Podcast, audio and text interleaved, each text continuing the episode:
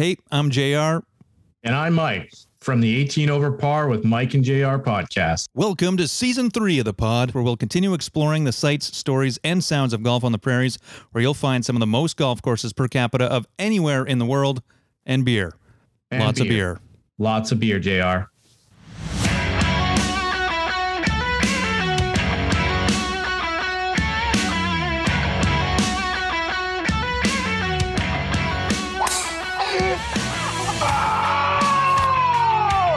It's the 18 Over Par podcast with Mike and JR.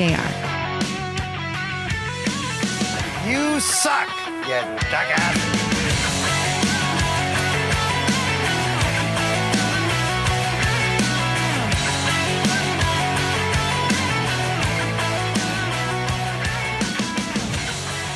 Welcome to 18 Over Par with Mike and JR, proudly presented by Bryce Matlashewski, who is an investment advisor with Endeavour Wealth Management, part of IA Private Wealth, and a member of the Canadian Investor Protection Fund. You can contact Bryce at 204 515 3446. I'm JR, he's Mike, and today we're joined by modern golf VP Stu Bannatyne. Now residing in Ontario, he grew up and played competitively as a junior in Manitoba and is a son of Manitoba Golf Hall of Famer Steve Bannatyne. Well, uh, it's been, ooh, three seasons now of the pod. We're halfway through season number three, and it took us this long to get in touch with this gentleman, but his name is synonymous with golf in Manitoba. Maybe not so much himself, although we will get into the crazy LinkedIn, I guess what you would call it, not a resume, but yeah, we'll call it your resume. Your LinkedIn resume of golf related activities, junior all the way up until now, which uh, is pretty impressive considering, you know, just a Winnipeg boy growing up uh, near St. Charles in Westwood. Did you go to Westwood? No, you went to Bruce. Then where did you go? Westwood Collegiate? Uh, St. Paul's. St. Paul's, sorry, yeah, right, Bruce and yes. then St. Paul's. Lincoln, Lincoln, Bruce, St. Paul's. St. Paul's and talk about some high school golf, some fun that we had around that. But uh, without further ado, let's just get into it. And we want to give a, a shout out to St. Charles member. We're going to be talking about St. Charles a lot. And that is Bryce Matlashewski, who's an investment advisor with Endeavour Wealth Management, part of IA Private Wealth, and a member of the Canadian Investor Protection Fund. You can contact Bryce at 204 515 3446. We also have all of his info in our link tree. So just go to our social media pages, click on our bio, and in there you'll get a nice little link tree and you can find out more about Bryce Matlashewski. And you yourself, Stu, you know Bryce, don't you? I do. I have uh, had the pleasure of knowing Bryce for, without trying to date myself too badly here, I think 30 years now. I think we uh, we both joined St. Charles at nine years old, if you can believe that. Wow. 1993. Um, so yeah, Bryce and I go a long way back. We went to school together. We've stayed friends for a very, very long time. Lots of close friends. So, uh, small world in this uh, in this place for sure. Yeah, now he's sponsoring a podcast and you're on the podcast as a guest because Bryce doesn't want to come on the show. Doesn't think he's interesting enough, but I'm sure he is. Nah, he's being modest. He's being modest. I'm a little offended he hasn't asked me to be on it himself, but I'll uh, I'll take episode. What is this? This got to be about 70 plus for Uh, you yeah, guys now. something in there. Yeah, we're we're getting close. We're getting close to 100. That'll be something. Absolutely. Well, I'm thrilled uh, thrilled to be a part of it. This is this is exciting for me. Well, and even uh, chatting a little bit before we we got on here, uh, it is interesting for both Mike and I just knowing, you know, this is kind of part of your day, especially now living where you are. So where exactly are you and, and your commute to work?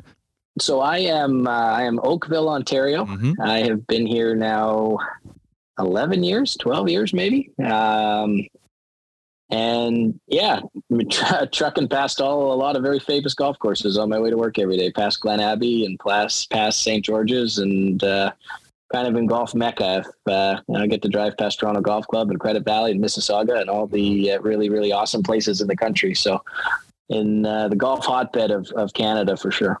All the while listening to the real golf bed of or golf hotbed of Canada right here in the prairies and the 18 over par podcast. So thanks for Absolutely. thanks for inviting Well, us into was- your life. well, as I was saying, it's uh, it, it's incredible to just kind of stay feel you know that you're still connected to Manitoba golf through the podcast. It's uh, amazing to just hear what's going on in the city and the province and the guests that are you know peers and friends and idols and every other number of things. So uh, I'm thrilled to thrilled to be on it and chat some Manitoba golf here. Well, let's uh, get into that then and how exactly you got into the game of golf. I'm assuming it was through your father. Yes, yeah. The uh, the apple tried to fall far from the tree, I guess, and it didn't. I um, I always like to say I came out of the womb with a golf club, and took me a while to really appreciate it. You know, as any kid, you want to skateboard, you want to play hockey, you want to play football. And in dumb luck, I think in a lot of ways, quite truthfully, I, as I mentioned, joined the golf club at nine years old. Um, my dad actually was the president of St. Charles at the time, and one of his his final moves as the president was change the um, entry age from 10 to 9 so I could join that year. Uh, so Bryce and I have uh, technically the distinction of being the youngest members to ever join St. Charles at uh, at that. But wow, paved I, the way for the future. That's it. Yeah, trailblazer somehow or another, right? Nepotism at its finest. But it's um, you know, it was one of those funny things. I, I played golf. Um, it was kind of my dad's thing, and and I still thought that the NHL was an opportunity or I could be the next Tony Hawk or something like that. And uh, it it wasn't until '97 and and Tiger, quite truthfully, winning the Masters that kind of made it cool. And I had I had two close friends, Logan Young and Jeff McGregor, that joined the golf club, and we just started playing every day as kids often do. And you start to kind of fall in love with it and realize it's pretty cool to make birdies and make pars and game started progressing pretty rapidly and uh, I guess 27 years later, whatever that is, we're we're here. So, well, let's not jump too far ahead because we'll, I think we'll have to talk about your dad a, little bit, a little bit more than Fair, that, and, yes. and, give him props. But was your mom okay with this? Like, what what was going on? Was he trying to press upon you a golf club and say, "Hey, I'm going golfing, and you're coming with me," sort of thing? Yeah, I think it was a little bit of that. I mean, my mom, she probably plays more golf than anybody in the family, and she she had played the game. That's where my parents met. Actually, was at St. Charles. My dad worked there uh, from kind of the late '60s, early '70s, and my mom, he was in the pro shop. My mom was a waitress there. Um, so strangely enough, actually, my mom and her, I know one sister for sure, maybe two, both met their husbands. All three of them met their husbands at St. Charles. yeah, which is which is pretty funny. So it it was cool. You know, my dad's been involved with the golf club since the late '60s. Um, you know, still a member, obviously, and my mom played a little bit. And then when we were younger, she, you know, she was dealing with us a little bit more. She was a teacher, so she didn't have as much time to play golf, and then started playing again, kind of about the same time I did. And uh, the only one that really doesn't play is my my older brother Scott. He uh, I wish I was my older brother's build because he's about six two and you know has the perfect frame to hit it about 400 yards nowadays. But uh, I got the five eight hundred and forty five pound frame growing up, and and you know didn't do well on a hockey rink, but made it a little bit more, I guess, a little further in the golf course. But it was yeah, family thing. You know, we played a lot of golf as a family. We played a lot of golf, and you know, as I got a little bit better, it was really fun to be able to compete with my old man and. Uh, I think I got him for the first time at 15, and oh wow, it's uh, you know probably more his decline as a getting older than my uh, my skyrocketing as a player, but it's um, yeah definitely very intertwined with my family. My grandfather was a a long time member at both Rossmere and Elmhurst, um, so it's been in our family a long time. So it's uh, pretty cool to make it a career and um, come by it honestly, I guess. Did you get lessons from your dad, your mom, your grandfather, everyone maybe, or was it uh, a professional maybe that took you under their wing? Probably less than you'd think from my dad. We played a lot of golf together, but he was, I think, wanted me to do my own thing. Wouldn't be sitting here talking to you today without Corey Cartouche, quite truthfully. Um, you know, Corey, I actually, you know, when, when he was on the pod with you guys and, and he was talking about showing up on Sunday mornings for his lessons at the Wascana and the pro taking him under his wing. He did the same for me. And he, at the time, this would have been probably, oh, maybe 99 actually, 99 or 2000. Uh, Corey had just come over from Regina, started off the year with a bang. He won the first three uh, Manitoba PGA events. And here I am trying to get better at golf, and there's this guy who's winning everything. And I thought, well, shoot, this guy's probably a good guy to take some lessons from. And you know, it was funny to to hear that story when he was saying, you know, he just the pro kind of told him, "Hey, show up next week," and you know, "Hey, what do I owe you?" And it and it was kind of paying paying it forward, I guess, in a lot of ways.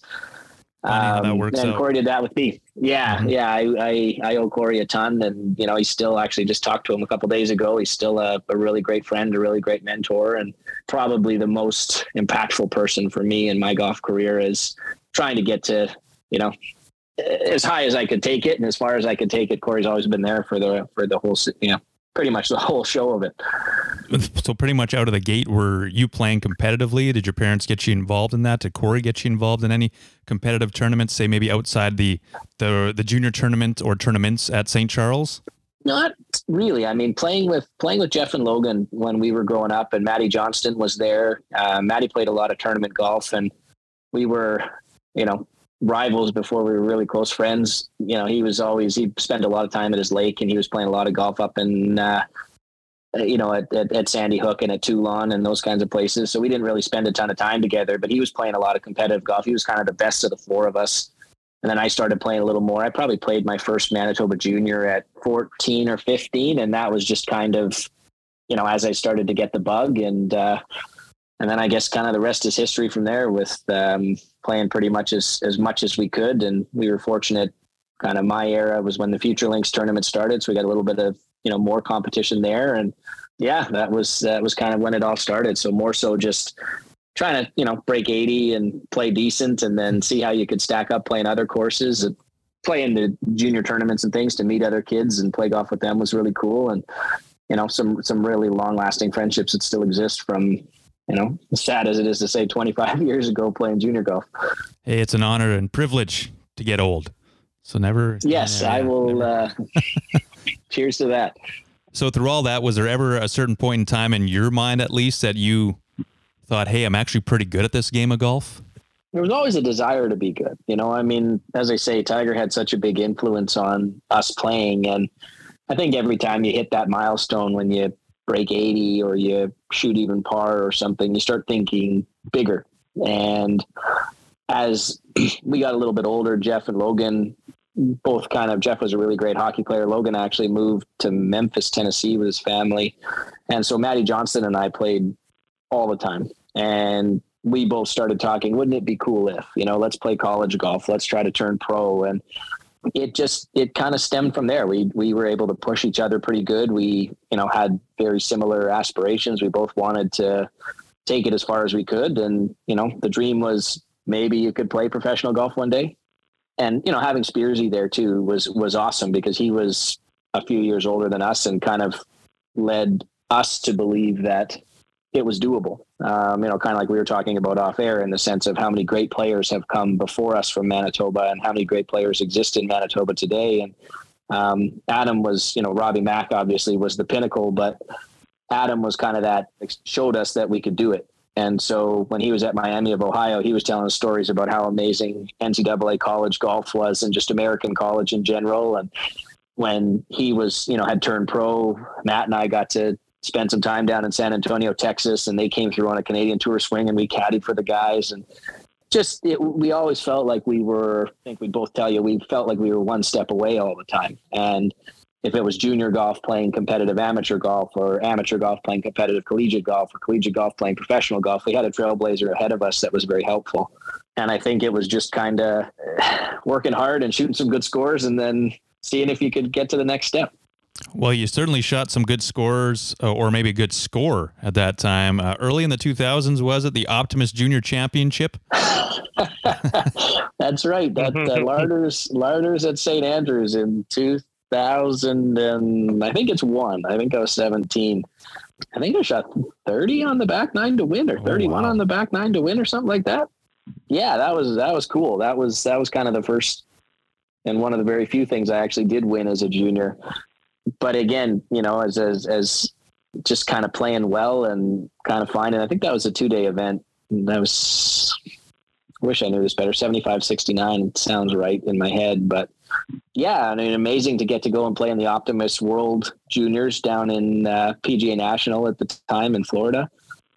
And that tournament was funny because I, I played about as good as I'd ever played for 36 holes, and I was two under par, 72 70 to start the tournament. And I was, I think, nine back to a young man by the name of Jeff Overton, who then went on to win some PGA Tour events and play on a Ryder Cup team and a few other pretty cool things. So um, that was the first eye-opening experience to what could really play golf like. And uh, you know, you realized you were probably a little further away than you wanted to be, but it was a pretty, pretty incredible thing to get to be a part of that.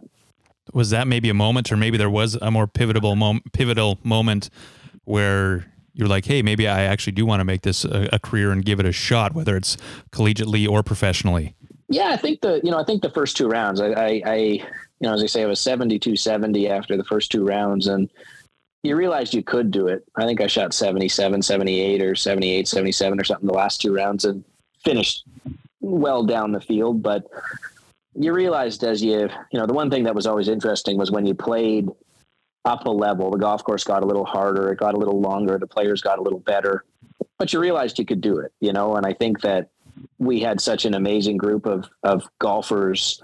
Um, you know, many podcast guests that you guys have had when, you know, the slightly older crowd of, of Petey Moore and Kevin Kotick and Brad Curtin and Ryan Horn and those guys, Terry James. And then we had, you know, my age was, was Ty Mancini and Matty Johnston and uh, myself and Kurt Shirley and, uh, gosh, the list goes on and on. And Keister and Terry Riley and those guys kind of followed. And so we were really competitive and we had, you know, 10 or 15 guys that could really play some good golf, regardless of where it was, whether it was Manitoba or Canada or North America or whatever. And I think we just kind of learned to play pretty well. And when you saw somebody else do something cool, you know, if Mike went and did something really neat or, you know, Brad Curtin or somebody like that, you felt, oh, I could, you know, I could do that too. And uh, a whole bunch of us did play NCAA college golf, which was really cool. And yeah, just, you know, I think, I think the best example of just steadily progressing is Aaron Cockerill in the sense that a little younger than all of us, but just kept getting better all the time. And, you know, he was probably going to go down as one of the best to ever come out of the province, which is really neat. So there's still hope for Mike and I. We just got to keep on having at her. incremental gains, and, uh, incremental gains, right? yeah. Champions Tour is looking really good.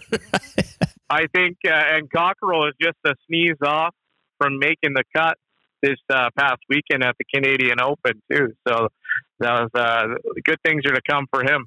Yeah, no question. I mean, he made six on uh, six on the 18th hole there, I think, and you know, one shot away and, you know, some phenomenal results this year, almost picked off his first win and, uh, you know, just continues to build. He just sees so impressive to watch. He just keeps getting better. So some good things to come for him for sure. Well, before we jump into a little bit later on in your career to up until this point, we have to go back and reminisce about the high school golf years because I played on Silver Heights from 2003 to 2005. And also, we had Al McLean, who I believe was playing with the Minor Brothers uh, on Westwood, and he brought up uh, the St. Paul's Assholes, I believe, in his episode from last season. And you were just hoping it wasn't you, but it might have been you. I, well, I sure hope it wasn't. I sure hope it wasn't. I think he said him and Adam were playing the uh, the team, you know, one or two guys. So I'm hoping those were the uh, the 2001 grads, not the 2002 grads, and I wasn't a part of that, or that was a week I couldn't play or something. But it's uh, definitely definitely a good laugh to hear the boys mention that one, and nothing nothing beat the high school golf at Tuxedo though. That's for sure. That was an absolute highlight. Well, it was close for you guys. It was almost like a home course. It would have been.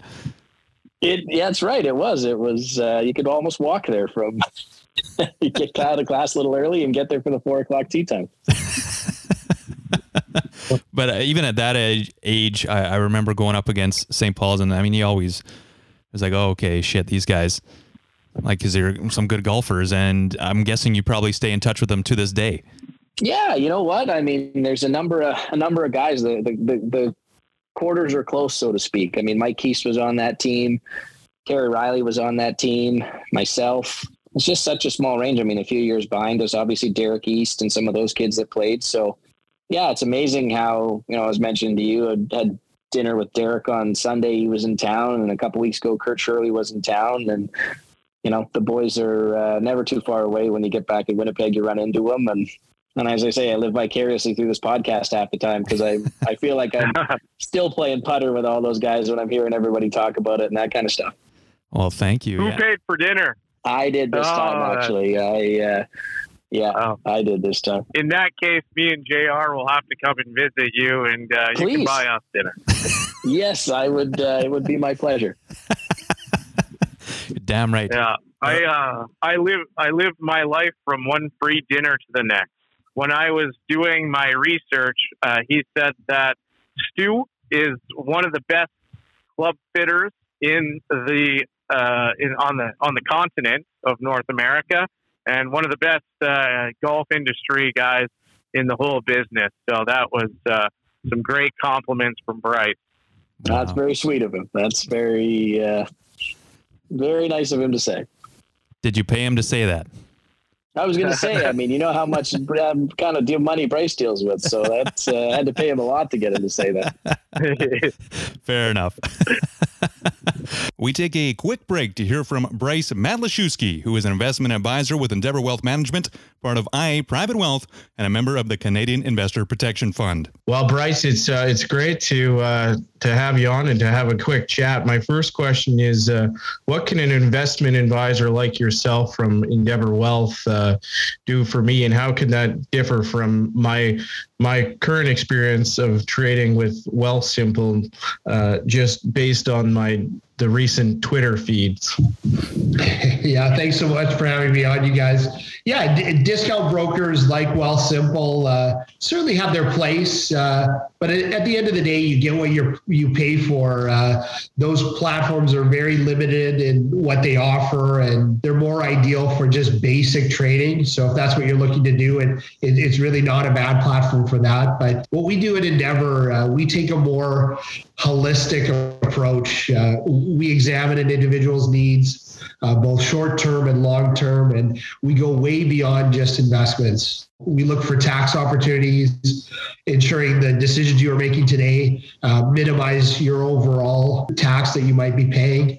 Uh, we also help our clients address estate and insurance needs. So, really, anything we can do to uh, assist in your overall wealth management approach. And going back to some of those discount brokers and, and, and things that you see on the internet, uh, a lot of times people don't realize the amount of intrinsic risk that they're taking on with with making some of those trades and so finding balance is is another key thing that we do for our clients at at endeavour That was Bryce Matlashewski, who is an investment advisor with Endeavour Wealth Management, part of IA Private Wealth, and a member of the Canadian Investor Protection Fund. You can contact Bryce at 204 515 3446. Uh, we talked a little bit uh, about uh, Lincoln, then Bruce, and then uh, St. Paul's, but uh, we didn't we didn't digress much about Bruce and being Bruce Barons ourselves. we are all Bruce Barons. Uh, now they're called That's the Bearcats or something. I'm not sure, but No kidding. Weird synergy. That was my college team name, the uh, Sam Houston State Bearcats. So it's, it's all coming well. full circle here. And I was going to say it's a great, great segue uh, into that. And uh, so going from you know St. Paul's, did you start putting the feelers out then to U.S. colleges? Did they come knocking on your door? Because you ended up at the U of M for a year. It's true. Yeah, that's right. Yeah. So I um, I started putting the feelers out about probably the end of 11th grade and just started kind of, you know, sending your summer results out and sending summer interest out, hoping that you'd get some coaches' eyes on you.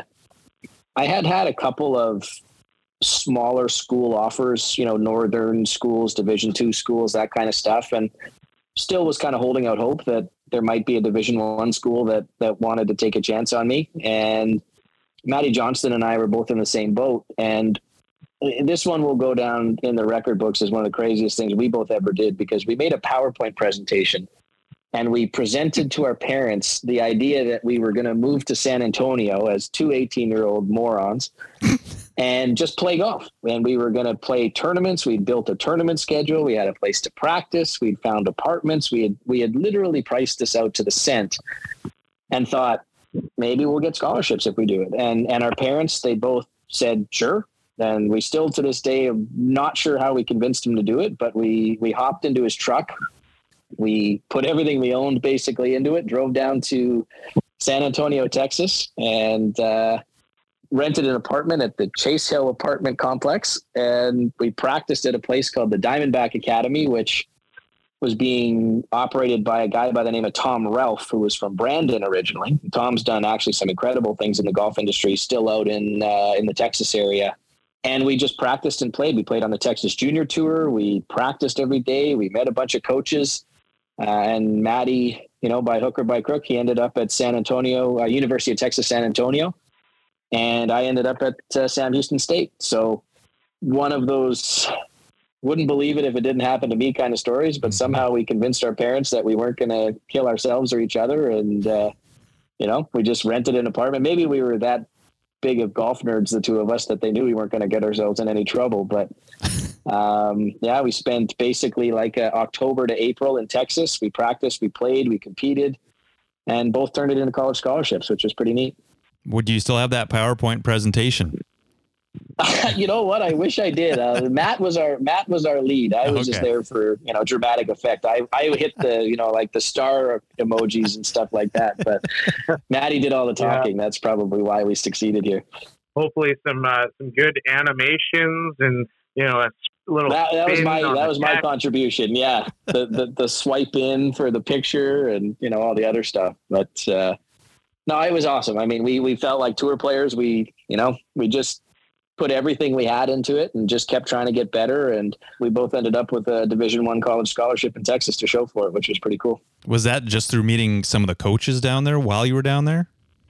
Yeah, it was, you know, it was an interesting thing. I think the one thing for Canadians that's always difficult if you don't play events in the United States, they don't really have a lot to judge you off of. You know, they don't know the golf courses, they don't know the players, they don't know a lot of those things. And so being down there and playing a full season on the Texas Junior Tour, we got to compete against a lot of the kids that were vying for scholarships at those schools as well. And so Matt played super, super consistent golf the whole year. I won one tournament and finished second in another and had my uh, general fluctuations that I do in my golf game. But um, I think just getting out there and meeting people and, you know, competing against people who were vying for scholarships at those schools was a, was a huge help for the both of us. So what was it like then meeting your teammates on Sam? Did you have to try out or how did that work till they said, here, here you go. Here's a, here's a scholarship. Yeah, so I was I was granted a scholarship or offered a scholarship and was just sort of you know fill out the information. You had to be approved by the NCAA clearinghouse, and you had to obviously you know prove that you'd graduated high school and all that other stuff. And just basically jumped into my Honda Accord. My mom and I drove down. I ended up in a dormitory with a kid from Scotland. Um, we had we had eleven or twelve guys on our team. We had about 10 girls on our on our women's team um, and crazily enough again awesome people uh, still very close with a lot of them uh, talked with one of them today oddly enough is him and his wife just had a kid so i was really lucky because not everybody has that same experience in college golf in the sense of some people they don't get along with their team they don't get along with their coach they don't you know it's just a means to an end for four years but uh, it was awesome it was it's like retiring you know It- you you know had to go to class for a few hours a day but then you just went to the golf course and hung out and uh, and had a pretty damn good time. So Mm, wow. it was uh, definitely Dream. a very good four years. Yeah, exactly. Did you uh, major in something? Or golf. Uh, I always kind of like to say golf. I um, I actually did major in psychology, oh, um, which was in my head. I always kind of thought that. I guess somewhat of what I'm doing now would have been the fallback, and I thought that psychology would have been an interesting endeavor to, you know, major in and and try to then maybe correlate that to sports psychology in the future. Largely having been in sales now most of my uh, career, it, it certainly has its bearings as well. But Mhm. um, that was my that was my yeah. I got out of it with a degree that my parents at least recognized. were happy enough to s- yeah exactly happy enough to say that hey you didn't just play golf for four years so You didn't do the old rocks for jocks. no, I did it- I did I will admit my my senior year somebody else made mention of this on the podcast that basically my senior year was underwater door slamming and basket weaving. Um, it was a statistics for psychology test and uh, or uh, pardon me statistics for psychology lab and badminton and tennis was my uh, my final semester of school. So I um, got to wake up every Tuesday and Thursday and then go smash it around on a tennis court or a badminton court for an hour and a half and then go sit through a stats lab. But uh, nice. I love uh, I love racket sports. it was awesome. It was awesome. I uh, it was my favorite class. I got an A in that one too. So Do you do you dabble in the the pickleball or the? Uh, I I heard there's a new European game called paddleball, which is different from pickleball, but everybody keeps talking about pickleball. There's actually a court not too far from my house out here in Oakville, and uh, I haven't I haven't got there yet, but I'm gonna have to try one day. The other thing I like to bring up, uh, college related, is is the alumni of Sam Houston, and uh, this one I'm sure you didn't go to school with him, but Dan Rather, American journalist. Really? Yes, Yeah. Dan Rather. Actually, there was a building on uh, there was a building on campus, the Dan Rather building. I think it was communications. Yeah, Shockingly, you know? Makes sense. Yeah, the other one, I think Uh. that if I'm right in saying it, I think uh, Billy Gunn from Degeneration X in the WWE. No think, There was, uh, yes. Billy Gunn was a, an alumni. at our I, I didn't well, know so. if uh, I guess I'm not up onto my wrestling uh, my wrestling knowledge, but yeah, I, I saw that one. Uh, he was in the AEW. Did he make it to the WWE? I don't know. Yeah. Yeah, well, when I was a kid, he was big. Yeah, he was yeah. in, uh, yeah, he was a big star back in the day. I was going to say, was- Mike, you- you probably would have remembered at Bruce Middle School t- giving the old "suck it" sign to teachers, and I'm sure the teachers really Oh. enjoyed that. The the I know, I know, team, I know Team uh, Lefty and uh, myself, we were big Or, uh, Generation X fans. Generation X. Sorry, yeah.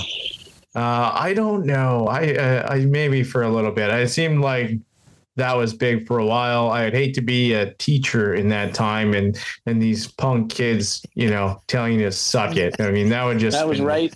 That would have been That would terrible. been right when I was at Bruce. Yeah, that would have been late '90s, right when I was at Yes, Bruce. and like imagine imagine yourself now as an adult in some like teen kid comes up to you and does that. I mean, you you would just cringe and have to hold yourself from absolutely throwing that kid into the traffic into traffic. Yeah. So, anyways, but uh, yeah, Dan Rather. And then uh, lots of baseballers, footballers. Uh, there's there's a couple of guys there, so seems like a school of athletes and good talkers. It was a good. It was a good sports program. Yeah, and actually now young uh, Noah Steele, who's a hell of a good young player, playing some you know Canadian tour and kind of making his foray into um, professional golf from Canada. He was. Uh, he's now a recent grad there as well. So Did you notice a big jump in competition when you started playing there? yeah, we were pretty good. We had some pretty damn good players on our team, and we were fortunate. In our second year, we got a new coach, and he had some wonderful connections. So we got to kind of punch above our weight class a little bit and play in some tournaments that we probably shouldn't have been playing in as a team. In that era, guys like Anthony Kim, Pablo Martin, Chris Kirk, Matt Every, you know, amazing to kind of have played tournaments with those guys and, you know, seen how good those guys were. And, you know, guys like AK that Anthony would win tournaments by 10, 12 shots. And then, you know, you'd sit there and go, oh, yeah, that's the kind of guy that is going to make it in the, uh, the professional world. And so pretty cool to see some, some really great players. Uh, Lamar was a school just in, in South Texas. They had a whole, their top five were all PGA Tour quality players, Dawie Vanderwalt and Casey Clendenon and uh, Justin Harding, who's played really well in the Masters a few times. And, just a whole bunch of really, really great players that make you realize you're uh, you're probably not good enough to do it, but it was it was fun while it lasted. So, did you get to play any any neat courses in around that area? Did you get to travel a bit? Like, what conference was Sam Houston in? So we were Southland Conference. Okay. So we were Southland Conference. So we were ourselves, Lamar, Oral Roberts, Stephen F. Austin, North Texas, that kind of stuff. Um, played some amazing golf courses. We were fortunate enough to get to play at a course called Whispering Pines, um, generally ranked as one of the top few in Texas, middle of nowhere, Trinity, Texas, and just absolutely incredible. Uh, got to play Squire Creek in Louisiana, which was again, uh, I mean, everything seems like Augusta when you don't know what Augusta's like, but uh, it was unbelievable. So many wonderful golf courses in the Houston area and the San Antonio area. Um, you know, Oak Hill, where they've played PGA Tour events and Champions Tour events in San Antonio. So, yeah, some pretty, really neat ones that you got to check off the list for sure. And even, I guess, winding it, it back a little bit, and we'll, we'll jump back into a little bit more of the, the Sam Houston stuff here in a second. You did bring up Monday Putter, and it, I just didn't want to forget to bring up Monday Putter because I believe the cup is named the Bannatyne Cup. So, so I'm assuming It that is is. as a result of, of your father.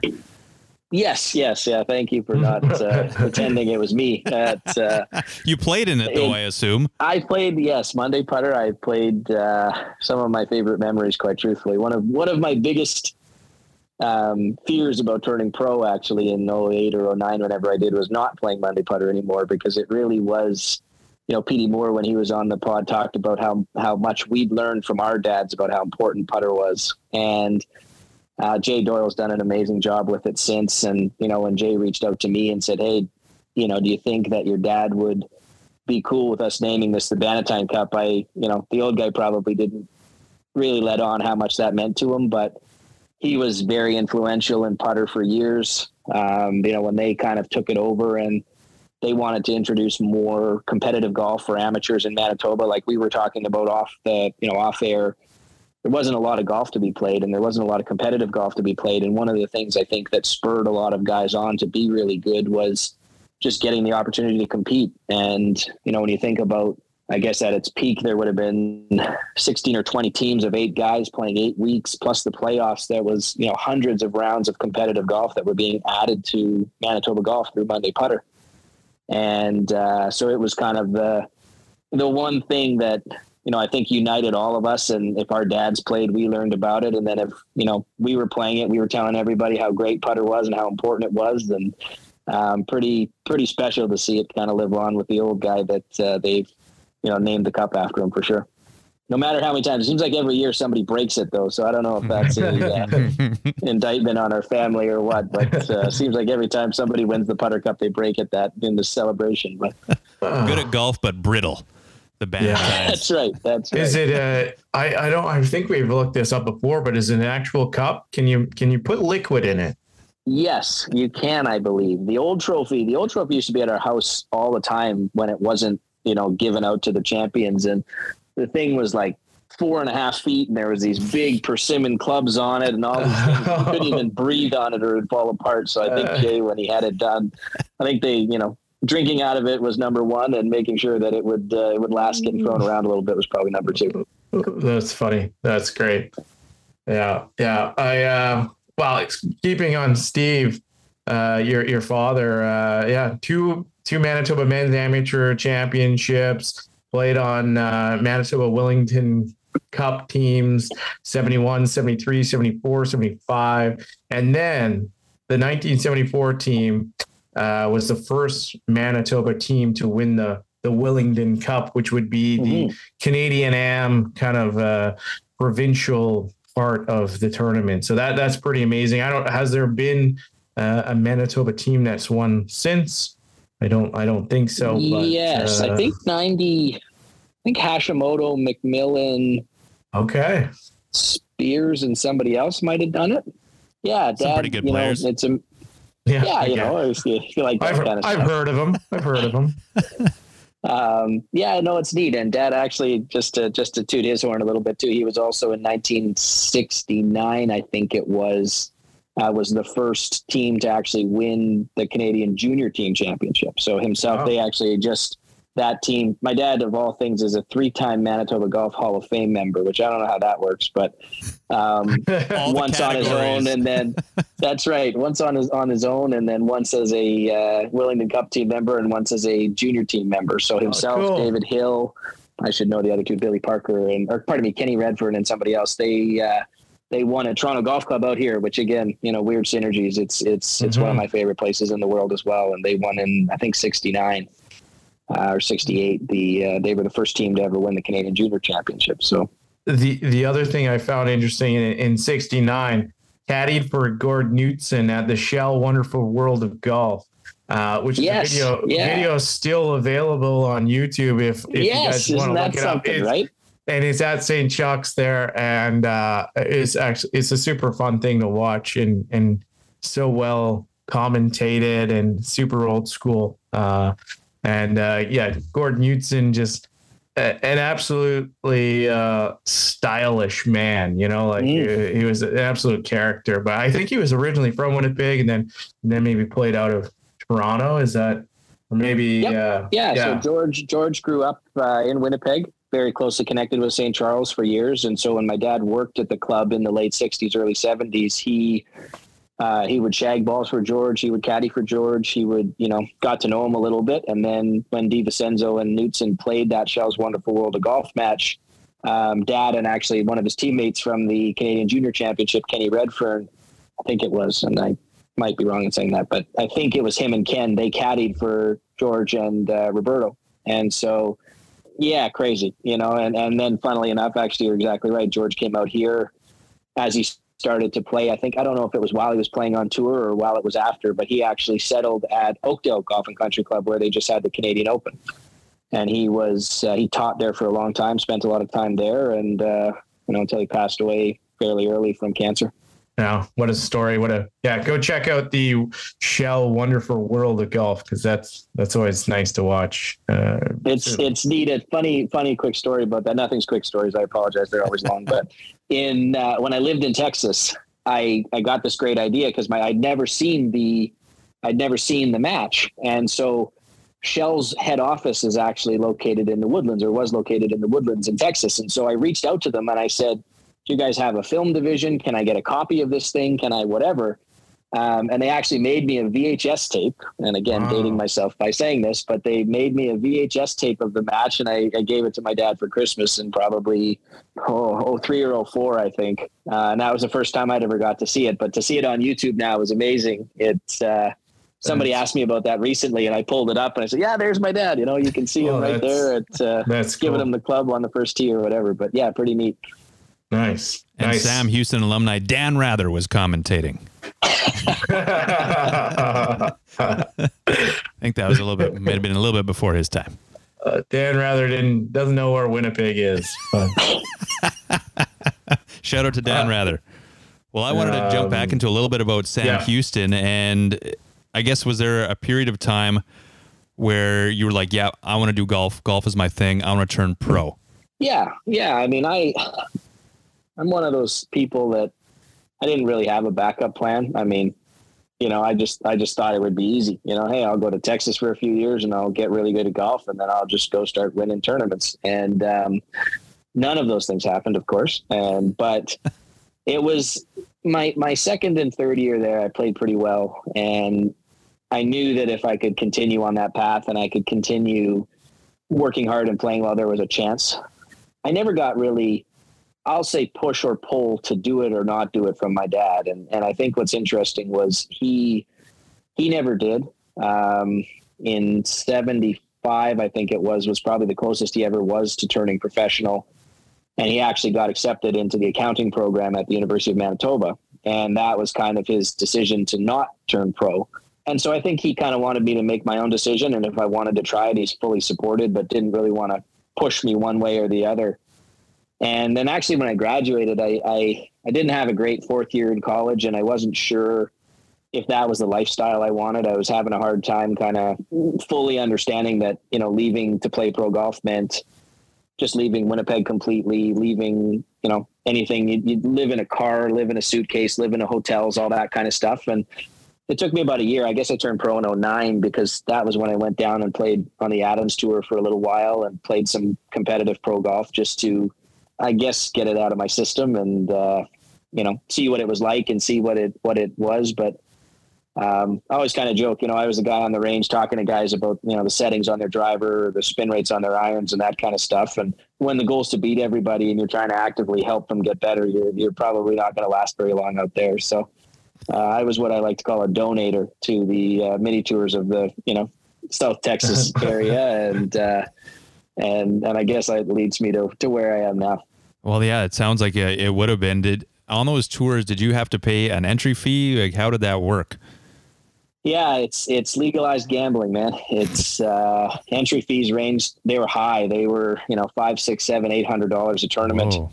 Because um, so much of it, you know, so much of the purse was supplemented by the entry fees. So yeah, that that 08, 09, 2010 my probably a good solid down payment on a house went to entry fees and you know tiny little one room apartments and hotels and all the other stuff. But uh, you know i can I'm, I'm, I'm glad i did it to see what the life was like and get it out of my system and recognize that that wasn't the route for me. But i think that's helped me a lot in my career now because there's no what ifs you know there's no wondering if i tried could i have done it? It just wasn't the lifestyle for me so you hung him up, and did you decide? To, did you come back to Winnipeg, or where did you end up after that? I did. Yeah, I did. I was back in Winnipeg for uh, probably about six months, and I was throughout college, and and that time I had just started doing some demo day, like tech repping for TaylorMade. Uh, shout out to Ronnie Balaka over at Pine Ridge. Ronnie was the TaylorMade rep at the time uh, prior to EJ. And Ronnie knew me from the caddy shed. I worked for Ron at the caddy shed for a bunch of years. And he left to go and actually was a sales rep for Ping for a few years and then went over to TaylorMade and said, Hey, I need a kid to, you know, slug demos at a, uh, at the ranges.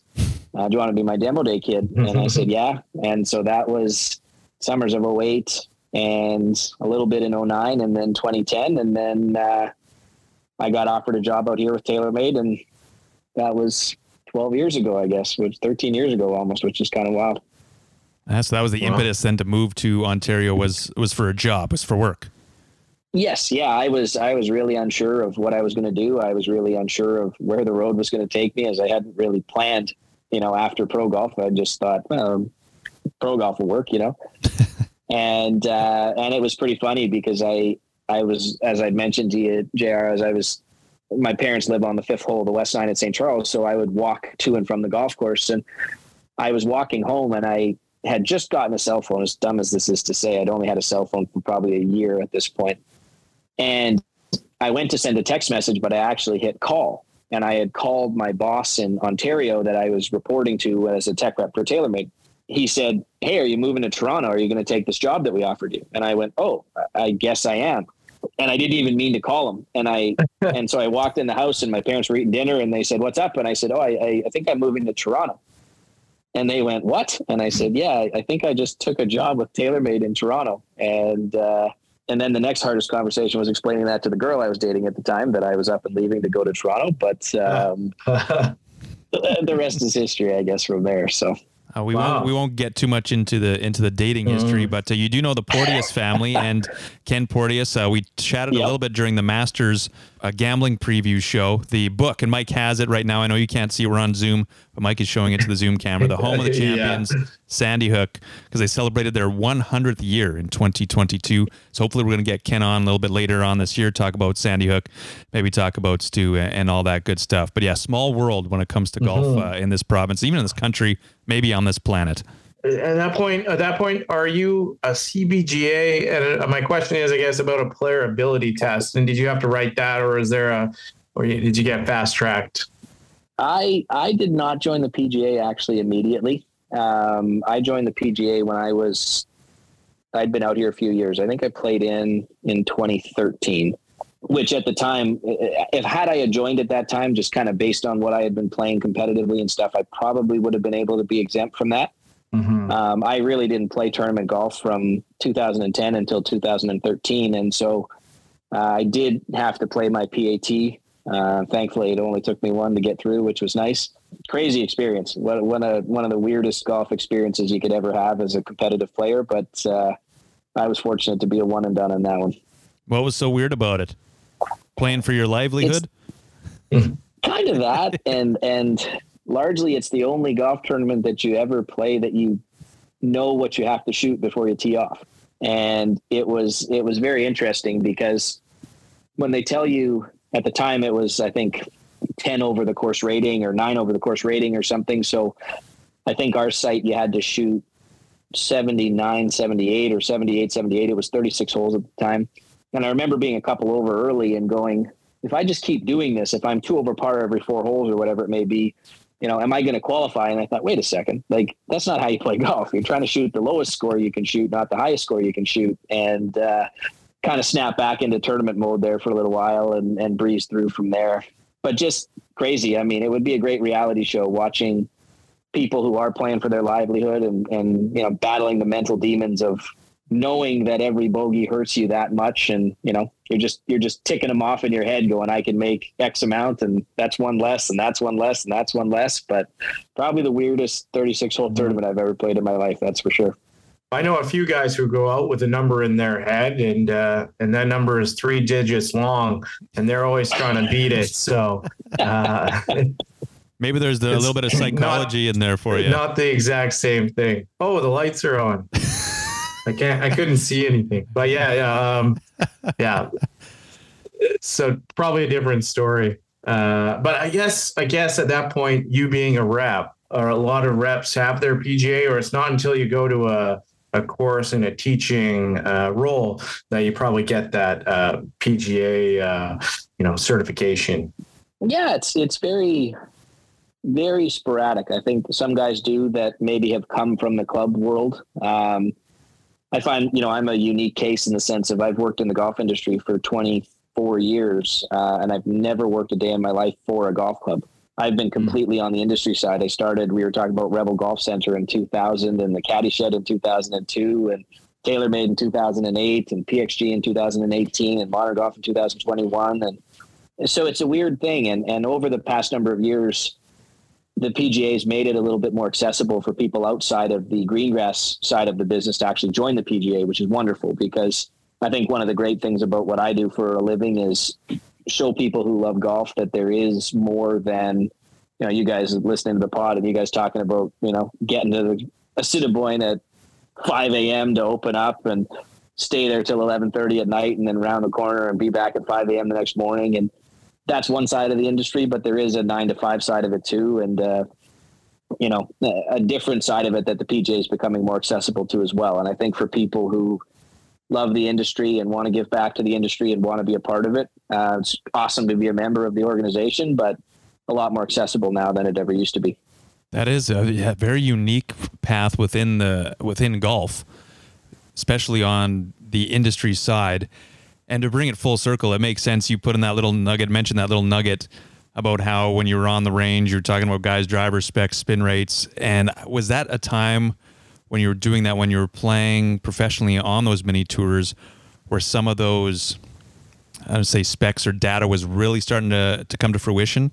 Yeah, completely. And I, I mean, I loved equipment forever. I mean, I remember when I was a kid getting, you know, I was on the mailing list for Edwin Watts and they'd send you the actual, you know, physical golf sales magazine and you could have all the Callaway product and Mizuno product and Titleist product. And I'd go page by page and I, oh, my dream set on this page is the Mizuno T-Zoid driver and the Titleist 962 irons. And, and then as the internet started coming more prominent, then it was golf opinions and bomb squad golf and all of these websites where everyone had all this cool stuff. And so I was always fascinated by that stuff guys like Rob Spears and Dave Mikuleski and Kurt Shirley, we were always buying random crap and trading it amongst one another. And, and I just loved it, you know, and I, and I loved equipment and I had to have the newest stuff and the coolest stuff. And I'd scour eBay for random, you know, tour issue rare things and all these other things and save up my money from the shed and try to buy it or someone would trade something in at the shed and I'd buy it and resell it. And, um, so I just loved the gear, you know, and then, when I started kind of playing a lot more than TrackMan and those types of things were starting to come to, to prominence. And that was fascinating. And um, I loved the golf swing and loved teaching. So it all just kind of worked, you know, and, and even 2000, when I started working at Rebel Golf Center, you know, Derek Brown and Rob Spears and the guys that I got to work with, they, you know, we had very, very basic launch monitors and we were doing all custom club building. So I got to learn how to build clubs at, you know, 15 or 16 years old. So yeah, just, just loved all that stuff and, and very fortunate to have made it a career kind of, uh, you know, working on that side of the industry now. And then uh, from TaylorMade, how did you get into PXG? Because that was something that I, I, I found exciting uh, I, as I'm a, you know, uh, a patron of the brand. But ah, uh, true, very good, very good. Yeah.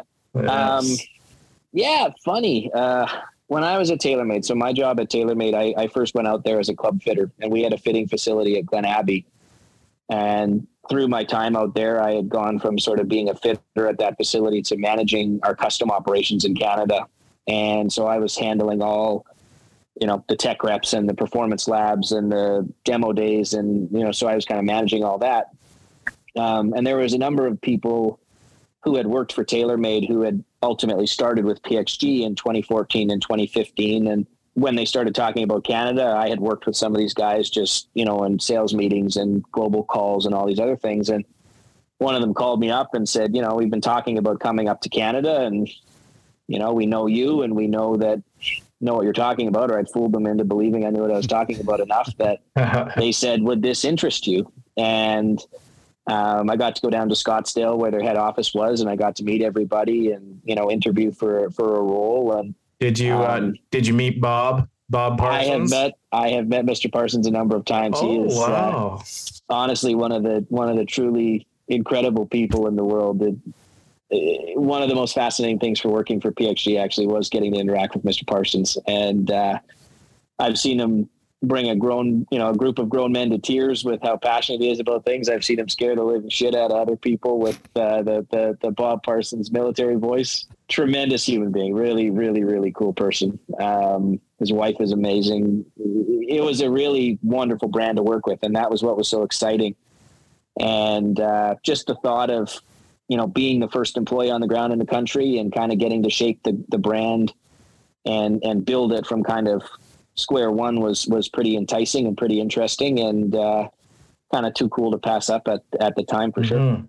Yeah, it certainly seems like a, a different brand uh, compared to the, you know, I don't know, the big three or whatever, you know, TaylorMade Callaway Titleist. Uh, it's certainly a different uh, uh, image to it, if you will.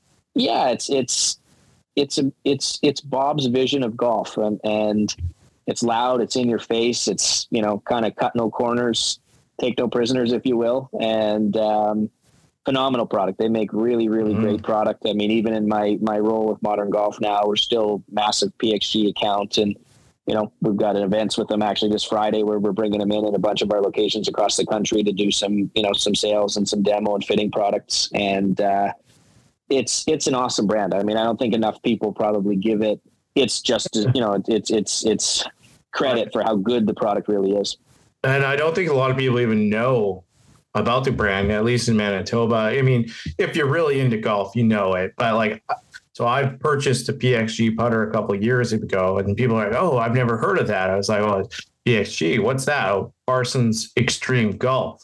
Uh, I don't. What the hell is that? Like, whatever. What did you get? But there was only two reps in Canada. There was one in Vancouver and one in Toronto, and the guy in Vancouver, yeah, he took care of all of Western Canada, which I guess Manitoba was was in. So you know, I called him. I ordered it through Scottsdale, and it kind of got Yep. shipped up to me. But you know, he may have somehow it routed through uh, Vancouver, but it Yeah. club- so that so that was was, made in Norton. That was Scottsdale. my right, exactly right. So my counterpart. So I was hired and then to sort of manage the East, uh, and Will Norton was hired to sort of manage the West. We had one rule. We we had one rule, and that was never be in Winnipeg at the same time. That was our only. Uh, so You know, we so were- no we one were- ever went to Winnipeg. Maybe I did one time. I kid you not, Mike. I I I jumped in the truck. We had. I don't know if you've ever seen the big PXG truck. I saw the van. these Yes, these- it's a nice van. Yeah, the the the big Ford Sprinters, and I drove over the Great Lakes. I had to go north. I Mhm. couldn't go south because I couldn't go through the U.S. And I did. This would have been probably 2018. It was 24 hours to get there. Had to sleep in Oof. Lord knows where, northern Ontario. Um, Thunder Bay and I did- or uh, I yeah, exactly right. And uh, and I did demo days at St. Charles, Niakwa, Pine Ridge, um, and then turned around and drove home. And uh, but you're right. uh, The most amazing thing was was I when I took the brand on again, being a golf nerd and being a you know very in tune with the golf equipment. I thought I was going to be show up everywhere and people banging down the door. But the number one question for the first two years was, "What's PXG?" And it was really neat to just kind of go to facilities and throw a tent in the ground and set up our demo setup and just introduce the brand to people because you're exactly right. People had no idea. And, you know, usually only took a few swings for people to kind of go, holy smokes, this is really good. At the time, the sets were, you know, seven, eight, nine, ten thousand dollars a set. So it was a very, very different price point than it is now. But but pocket change for me and JR, obviously. absolutely. I'm, I'm actually shocked you guys didn't buy multiple sets from me. Big That's right. podcast money. Yeah, we invested well with Bryce. Uh, um, so I wanted to let you know what I purchased. So it was a it was a mid mallet Lucky D Gen two.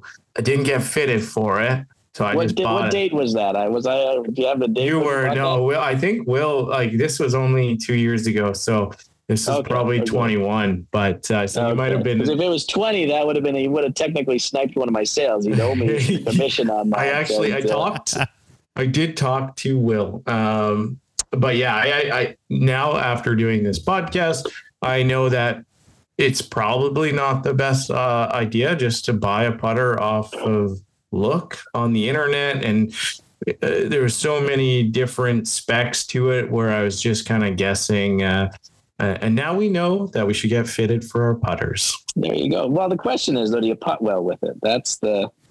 If you putt well with it, then you know Sometimes. you might get lucky. But Well, I don't. I, I putt better than I did. Uh, I had a, a beautiful twenty-five dollar putter from Canadian Tire that I used for like twelve years, uh, and then I said, you know what, I'm going to go all out.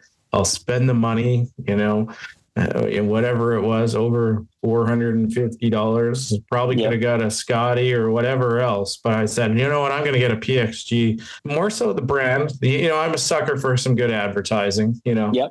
Uh, I don't really need to see all the details on the TrackMan and all that. Just give me a good ad campaign and I'll buy it. Um, well, Mister Mister Parsons is full of them. I mean, right, go He's- right back he to the sold me. original GoDaddy, the original Yeah. GoDaddy ad campaigns, And, and, uh, uh, screaming and yelling at you on the PXG commercials. Now he knows what he's doing. I thought maybe I'd have a chance to play at Scottsdale National. If you ever get the chance to, it's worth it. Let me tell you, it's Uh, uh, that is a very special place. Have you got the chance to play at Scottsdale? I have. I, I played it uh, three times, I think, which was Wow. which was incredible. So, um, Mr. Parsons, like I say, inc- incredible human being, and and he took very good care of the people that worked for him. So we would have you know company events and sales meetings and things, and uh, the red carpet was always rolled out, to say the least. Incredible place. Yeah, it was. Wow. It's it's very very special. Look forward to meeting Bob. Uh, me and JR will, will join you down there next time. And If you uh, get him on the pod, I'll tell you what, that would be a good one. You guys would. Uh, We'll do it you think I talk a lot. That's JR, right. I just want to geek out on one more PXG Mm-hmm. thing. I know uh, the PXG ball. Have you played the ball yet? I've I have. I Yeah. have. So Nick Keeler. So shout out to Nick. Nick is the new sales rep. He took over for me when I left.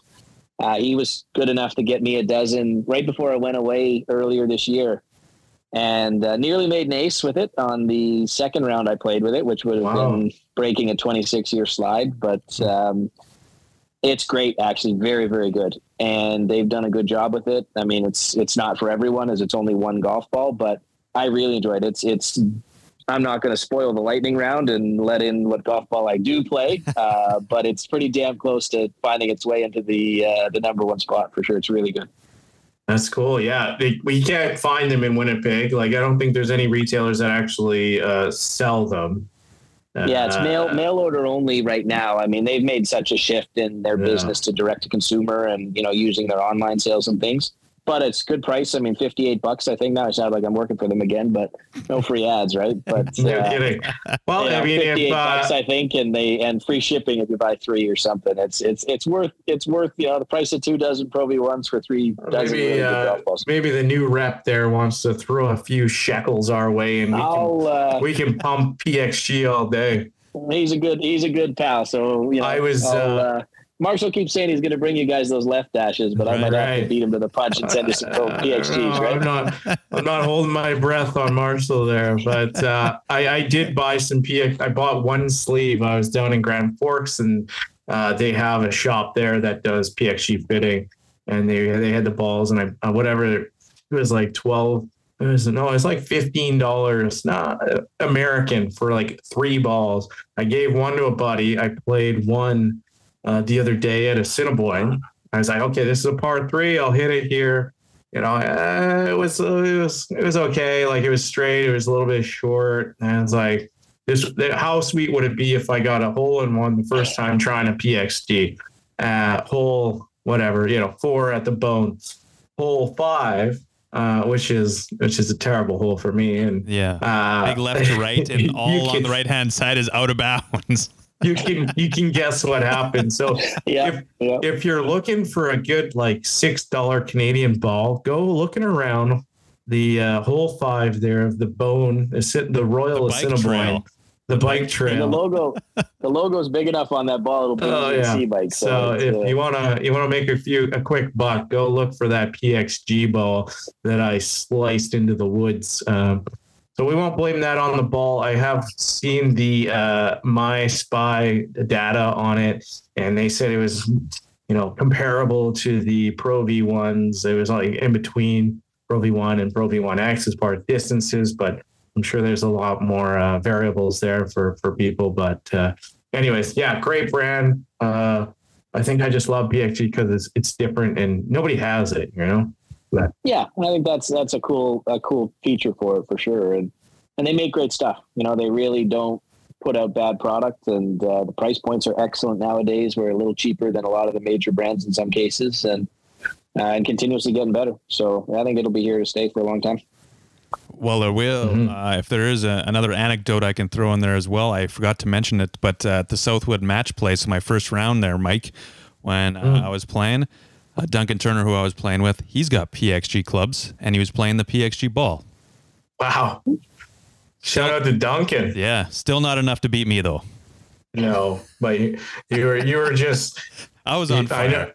Well. You honest, I was on said you said you weren't put you said you weren't putting out any mental warfare, but you was probably very subtle. You're, you're like, oh, Duncan, I played with your dad earlier. You know, he said uh, this and that, and then you then you got in his head. I think. I could have. Well, you know, young kids they put a lot of pressure on themselves. You know how it goes.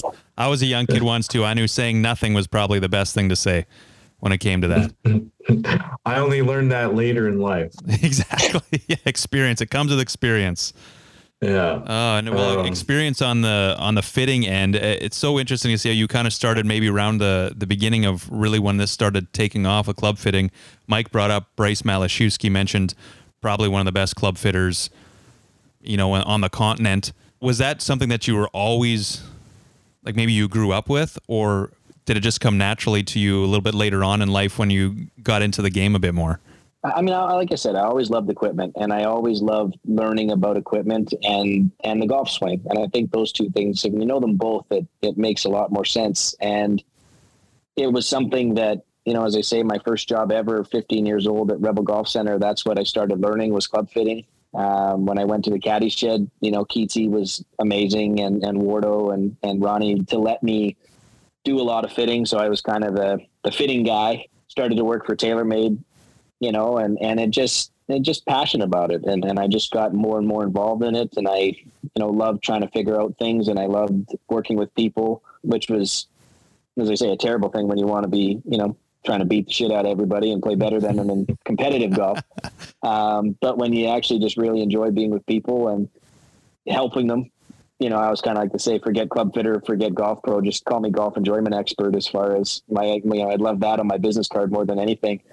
I just just kept trying to figure it out and loved learning more about equipment and how stuff worked and different products and different shafts and understanding the physics of it all. And I think being a decent player helped that as well because you could relate to people and what they were going through in their golf game as well. And so when you can speak to somebody on the same level, whether they're, you know, I've been crazily enough, fortunate enough to spend time with Dustin Johnson and Jason Day and Bryson DeChambeau and people who never in a million years would I have thought I would have had a chance to work with. Just right place, right time, Canadian Opens and, and what have you. But understand what they're saying and then be able to kind of, you know, relate that back to people who are struggling to break a hundred or getting fit for the first time or learning to play golf. Um, you know, when you when you focus on just trying to kind of help them do what they're trying to do or, or achieve what they're trying to achieve and kind of put yourself in their shoes as best you can, you, you pick on them, I guess, fairly quick. But um, just love it. You know, it sounds such a such a nerdy answer, I guess, but I just love gear and I love the golf swing and I love physics and I love club fitting and uh, that's that's I guess how we end up here. Well, now at, at Modern Golf, so what, did you get a, an offer from them to, to join them? I guess first and foremost, what is Modern Golf? Because we don't have so modern here. golf is yeah so modern golf is is canada's largest independent golf club retailer um, we've got 10 locations now across the country basically uh, two in vancouver well one in vancouver one in langley one in calgary oakville mississauga two in mississauga one in downtown toronto one in ajax one in vaughan one in halifax um, quite a quite a foray across the country and I call us golf development facilities. And, and what I mean by that is it's not just club fitting. Um, club fitting is a, a portion of what we do, but you know, being in a seasonal industry and being in a climate that doesn't really lend itself to playing golf 12 months of the year, we've started to grow into a lot more than just club fitting, where we have uh, lessons, we have virtual golf, we have leagues, we have practice opportunities. So, kind of if you want to get better at golf and you want to do it indoors, we've got something for you. And so, um, they were a huge client of mine, obviously, when I was with PXG, and some of you know my friends were working there, and I just kind of started talking with them, and they said, "Hey, we'd love to entertain the thought of you coming over and doing your thing here and helping us develop and grow and and um, establish a, a, larger footprint in the country." And I was being run pretty ragged on the road with PXG. We were, as as Mike mentioned, there was two of us. Um, there was myself in the east and Will in the west, and I was, as I say, just trying to cover Manitoba to the Maritimes and everywhere in between, and didn't didn't feel like the growth was going to be there in a way that was conducive to what I was hoping for as as a career move. Um, and modern was a really really exciting and, and is a really really exciting opportunity for me to kind of continue to plant my flag in the Canadian golf industry. I guess is the best way to describe it. So we can come down and see you there. Are you actually doing club fittings yourself still too, or no? I still do. I mean, it's still uh, it's a drug, right? You know, you still love getting in there, and and I still do a good amount of teaching, um, club fitting, that kind of thing. Even today, I had a club fitting early in the day, and then a couple lessons throughout the day. So, um, still like to scratch the itch and get in there and do that. But uh, really do love you know, trying to help share some of the really great experiences and the and the really cool experiences that I've had with the next generation of people as well. So um, being out on the front lines isn't the major focus, but uh, helping kind of cultivate the growth of the of the industry going forward, and hoping that more people get the same opportunities that I do is a, is a key focus of mine for sure. I uh, I really enjoyed the um, the drive to 300 yards with Mike Arsenault. No uh, kidding, you saw that, did you? It's uh, we we know how to work the Google machine, and uh, yeah, that that popped up. So I watched a few episodes of that, and that was that was pretty entertaining. So for the listeners, it was. You know, I, I guess a kind of a, a little series that you did with a, a reporter from I'm assuming Toronto Global News or Area News, and uh, he was trying to improve his game and and trying to get to 300 yard drives, and uh, and you're helping him and giving him tips throughout. Yeah, yeah, that's that's crazy. You found that actually. So that was one of the first. I started in December of 2020 at Modern, and they said, "Hey, we have this opportunity. Do you want to do it? And I thought, well, I don't mind embarrassing myself on camera, so sure. Um, and Mike, Mike's an awesome guy, and he was so he he did some stuff with Global News, their weekend morning show.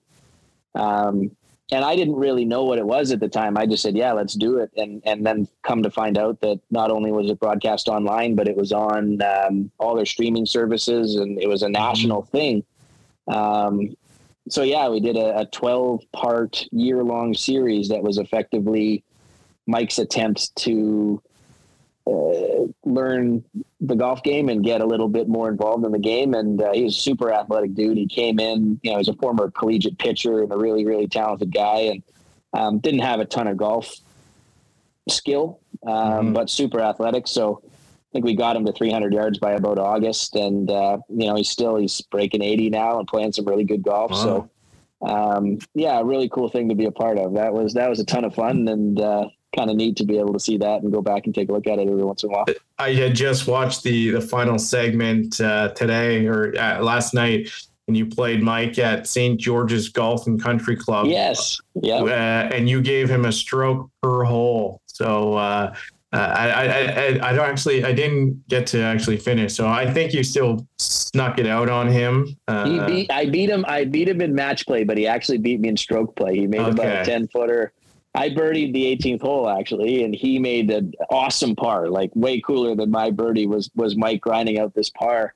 And he made about a 10 or 15 footer on the last hole to actually beat me stroke play. Um, mm-hmm. So the, the, the student beat the teacher, which uh, which awesome. I guess was the culmination of the series, the way that it should have been. Yeah. I, I, tried my best not to let up on him, but you got me. So well, if you can battle through some of the ads on global news uh, online there, then uh, you could probably watch the full segment. I, there's a few of them on YouTube as well, but uh, yeah, it, it was some great tips. Uh, you know, even just playing out of the bunker, playing in different situations. Uh, so I, I enjoyed watching that.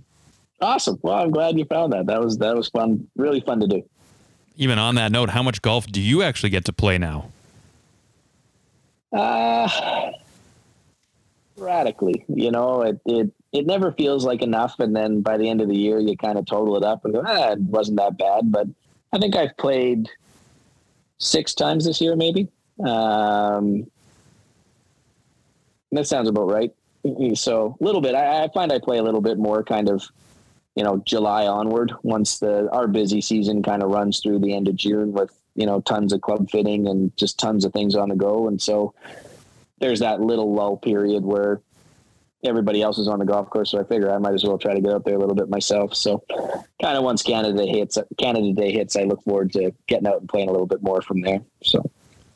I had uh, one little question, maybe not a little question, around the club fitting process. And seeing as, you know, we don't have any modern golf here, but is there one question if, say, you know, Mike or I or someone listening to this pod is going to a club fitting, is there one question to ask, or I guess there's probably a multitude of questions to ask, but is there one really key question to ask when getting fit?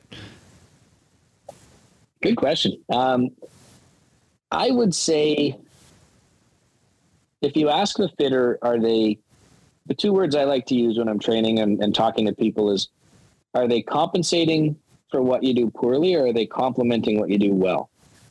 And the reason why I say that is that a lot of fitters kind of learn tips and tricks just to get you to hit a couple good golf shots. And then, oh, that's the right one for you. You should buy that one. Um, an experienced fitter and a fitter who really knows what they're doing will make you hit it the best you can possibly hit it, but also uh, allow for room for growth and development. And I think a lot of people always question, well, if I get fit for clubs and I change my swing, will that change my fit?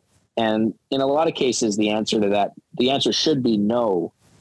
But I think that a lot of people kind of trick up the golf club a little bit to make something happen. And you start to develop a habit of making less than ideal swings to get better than ideal results. And you just ingrain bad habits from there. And then trying to make swing changes is difficult and trying to learn to continue to develop is difficult. And you might see a three or five shot improvement pretty quickly, but you plateau from there. Um, when a fitter's working with you and working with what you bring to the table and working with, um, you know, the things to, to that you do well and consistent, and everybody does things consistently. I think most people don't believe that. Um, consistent can mean bad, but consistent does exist in almost every golf swing. When you work with those pieces and you try to create the most consistent opportunities for somebody to play golf, um, they're going to improve a lot faster. So it's it's the answer to the question of do I have to be good to get fit? It's like asking, do I have to be attractive to wear clothes that fit? No. Um, chances are, the uglier you are, the better you'll look in clothes that fit. So, in a lot of cases, the worse your golf game is, uh, the more fitting will help you. Quite truthfully, hmm. and it's it's a big part of it. But the the one thing I think more than anything is just when people get golf equipment and they're unhappy with it, more often than not, the fitter has tried to compensate for a deficiency uh, rather than complement the consistencies. And and I think that's a um, a really key part of it. You talked, you, you made the the correlation of, of clothing, and and our friend Bryce is a fashionista and very fashionable. Mm-hmm. Uh, however, like golf and, and like clothing, I'm I'm a little bit frugal. So would you uh, you know, what if I came to you and said, "Oh, you know, I got these clothes, but I, I you know, I don't want to buy new clothes to look nicer. I want to get my existing clothes hemmed and fitted." Uh, obviously, I'm talking about my existing golf clubs. this is yeah, retro. this is way out of left field, but like this is terrible. But um, you know, eh, you know, is it? I always like you made a great point. Okay. I always thought, oh, I need to fix my swing before I get fitted, but that's not the case. And I, there, there's actually a quote from you, and it, it said exactly what you just said. You know, 98% of the time we fit people and then fix their swing and 2% of the people will have to get refitted. I was like, okay, well, that's good news for me. Uh, I should get fitted, but I kind of like my irons now. Maybe I should just get fitted to my my TaylorMade M4s. No free ads. Uh, PXG still looking to get sponsored. Uh, you know, can still get fitted to my my Lucky D putter. Uh, you know, you know, is there? There's nothing wrong with getting fitted to to an old old No. set of irons, old set of you know a driver or those types of things. No, there's definitely things that always can be done. Um, at some point, there's a bit of a diminishing return to that because if you need new shafts and clubs or you need something major done, um, Right. that can incur costs that in some cases you could probably sell your old ones and buy new clubs for the same amount. Um, Right. but there's always things that can be done length adjustments grip size adjustments lie angle adjustments you know metalwoods nowadays most drivers have you know four to 16 adjustments that can be made on the hosel by unscrewing the head and moving it around that that little change with a lie angle or a loft or a face angle position can can totally change a driver for somebody um, those things are massive right and those things you know when you talk about hemming a, a, an existing pair of pants or something Yeah. um, that's exactly the way I describe it. I always kind of tell people like like the lie angle is basically the inseam in your pants, right? I'm 5 Mhm. foot eight. You might be five foot eight, but that doesn't necessarily mean we have the same inseam or need the same lie angle or the same length of golf club. And all of those little things, it all kind of correlates back to hitting the golf ball solidly and and making a good golf swing. Mhm. Um, so those little adjustments can be huge. I mean, you know, a degree of lie angle. I'm probably off on my numbers here, but one degree off on a lie angle can be, you know, three yards off line for every hundred yards the golf ball travels. So if you're hitting a five iron and your lie angles are two degrees off, you could be hitting that thing, you know, Yeah. five to 10 yards off line because the lie angle's incorrect. And yeah. some people will say, oh, that's a gimmick or that's this or that's that. But you'd be shocked when you use a TrackMan or a GC Quad or, you know, something and you see how consistent people deliver the club.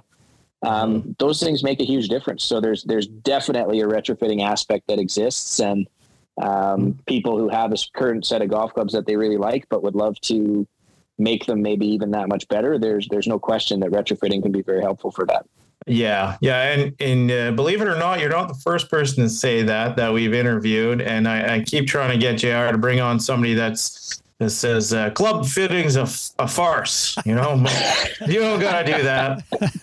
We Get my old man on the on the podcast here. You know, there was a weird switch about 15 years ago where I was stealing all his clubs, and then one day he started stealing all of mine. But you know, That's still funny. never come for a fitting in all these years. But uh, Uh, it sounds like uh, it sounds like we should get fit. And the other thing that I read uh, that I thought was interesting was based on grip, and you kind of mentioned that where I thought that was more, uh, you know, you go to the golf town, or we don't have a modern golf yet. Maybe me, me and Jordan will start one in the Winnipeg now you're area. talking. uh, we got all that podcast money, uh, you know, but we can reinvest our money with Bryce. The back nine lightning round and it was for Bryce Matlashewski, who is an investment advisor with Endeavour Wealth Management, part of IA Private Wealth, and a member of the Canadian Investor Protection Fund. You can contact Bryce at 204 515 3446. And we got all his info in our link tree. Just go to our social medias, click on our bio, and away you go. You'll see his beautiful face. First link in the link tree. and uh, and we got we mentioned last episode on our uh, U.S. Open preview. We got a nice tip uh, on our link tree. So uh, you know, give us a tip, and we'll reinvest that with Bryce, and then we'll be uh, buying a modern golf franchise in no time. Yeah, thanks to Roger, also a St. Charles member now. Oh yes, thank you, Roger. Uh, Stu, you you, you are probably one of our our biggest fans uh, that we've had on, I would say, because you seem like you know the show. Uh, so the first question I always ask is, you got a nickname?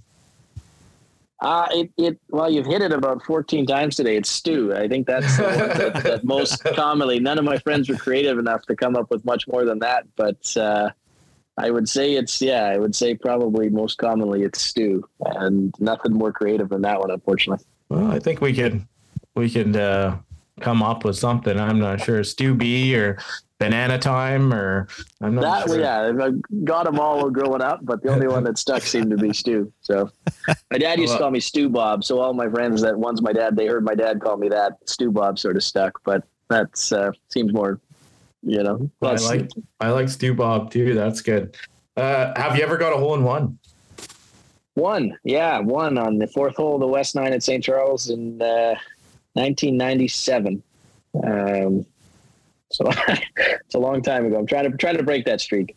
well, you almost came close, right, with the PXG ball there. Yes, Uh, that one uh, too close. That was heartbreaking. and, and the West Nine is is the Woods. Uh, Correct. Pardon me. Yes, you're right. Yeah. Don't no, I've only played it once, so I, I know north, south, west, and and uh, Mackenzie uh, Woods and uh, what's that other Ross. little Ross. that other Yeah. guy who made some courses. I forget his name, but uh, well, hopefully the Mackenzie's open soon. But uh, Woods, I've never played the Woods Nine. I've heard it's I've heard some people like it, some people don't like it, but I don't see how you could ever not like a golf course. But Underrated. Underrated. Doesn't have the the luster of the Mackenzie or the Ross, but uh, really good shots in its own right, and uh, all good for sure. Yeah. You think those guys were ever in a room together? That would be kind of funny. And like he'd be trying to get a word in in a conversation, and those guys are just going back and forth. And uh, Yeah, you would you would shut up and listen in that crew if you ever got to sit in that table.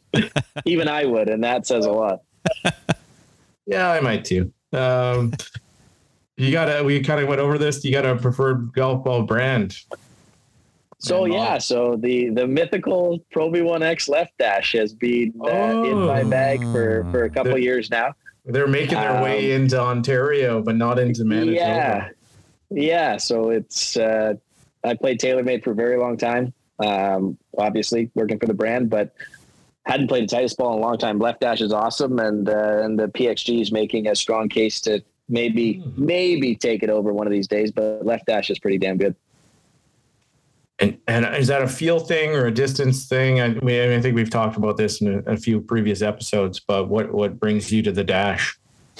little of both for me. I I hit it a little bit farther than some of the other balls, um, and I really like the feel of it. I, I, as weird as it is to say, didn't like the feel of the Pro V One. Uh, it just didn't feel like what I was used to, and the left dash just kind of checked off all the boxes. So not as easy to come by. It's a it's a tricky ball to find, but I don't play enough golf to uh, to need too many of them. So. Um, they've been they've been good. Really, really quite like it. You just buy like one sleeve per season, and that's that's good. yeah. If you saw the way I drive it, you'd, you'd understand that's not true. But uh, you can't lose that many when you only play every couple of weeks. Yeah, you still drive like a Winnipegger. That's right. How many how many rounds can you play a ball without you losing? Uh, you know, like in a situation where you know uh, you play a ball and you never lose it. How many rounds? You know, until you Depends on the ball. retire it. Yeah.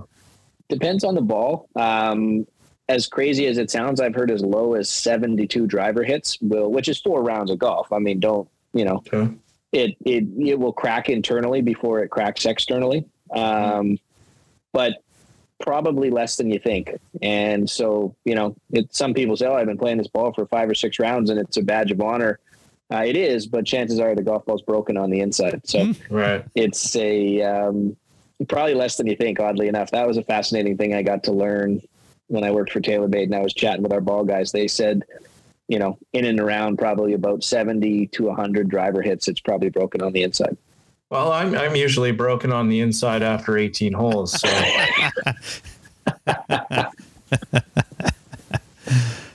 you you lob you lob that one out.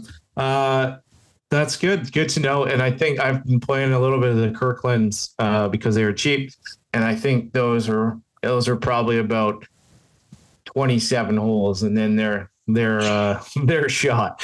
But uh, still a decent. If you can, if I can keep a Kirkland for 27 holes, I'm happy with that. Well, that's the thing. Uh, If you use it for eighteen on its own, it's probably worth retiring just for sentimental value. Agreed. So uh, obviously you're based in Ontario, but we're out of Manitoba. You got a favorite course to play in Manitoba? Easy answer, St. Charles. I mean, it's my favorite place on earth. Um, competitively, I adore Elmhurst. Uh, I think Elmhurst is is tremendous. Um, Mhm. my grandfather was a member there for a long time. Got to play it a ton. Got to play some great tournaments at that course. Um, yeah, I, I love Elmhurst. I think Elmhurst is fantastic. St. Charles means a lot, and it's very, it's home. But uh, if I could only come back and play one round somewhere, be hard pressed not to say Elmy. No, certainly not the first to say that. And I've actually never been out there yet. Uh, we still got to get out there and play the the Butterball Championship. Right with Jordy Um, and Jack, the Butterball Championship. We got to get out there and do it. Jordy Lutz. Uh, and uh, yeah, we'll have to certainly get out there. I, I guess quickly, wh- what's your go to uh, in Ontario? Uh, the course I played the most is probably Glen Abbey. Um, we we're fortunate with such great golf out here. My I was kind of say if I could only play one place for the rest of my life, it would be Toronto Golf Club. Uh, if I could only play one round, it would be the National Golf Club of Canada.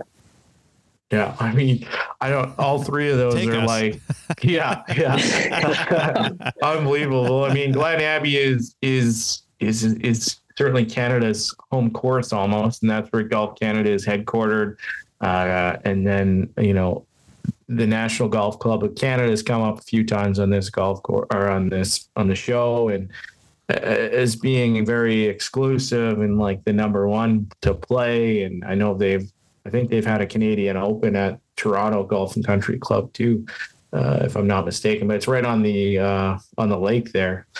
Very Right. close, yeah, very close to the lake Yeah. down in, in in what would be considered Etobicoke, um, just sort of west of Toronto, but unbelievable. Um, Mhm. unbelievable, absolutely incredible. Um, two very different golf courses. The National just punches you in the gut from the first tee till the 18th green, but you you actually enjoy it. Um, Toronto is just amazing as well. So we're we're very fortunate, and the list is so long of great golf courses out here. Mm. Uh, but those two, in my opinion, stand kind of head and shoulders above the rest. Yeah, yeah. I'm sure once you get in the Muskoka area and Bracebridge, you know, that way, I'm sure it gets pretty Yep. beautiful. Yeah, totally different golf and, and incredible. Just the same. Actually, just got to play Taboo on uh, Saturday this past week. My my uh, wife's family has a condo up there, um, and we went and played. Her dad and I went and played, which was awesome, and her brother, and uh, Hmm. totally different golf. I mean, not unlike Granite Hills, and you know, getting into the Shield and getting into some of that rocky stuff, Hmm. but uh, awesome, very very cool. Well, we'll have to dig into that on uh, on part two of the interview with Stu, uh, whenever that is. Part But- two with Stu. Yeah, part two is two. Uh, bucket list course in Manitoba that you've never played but would like to get to.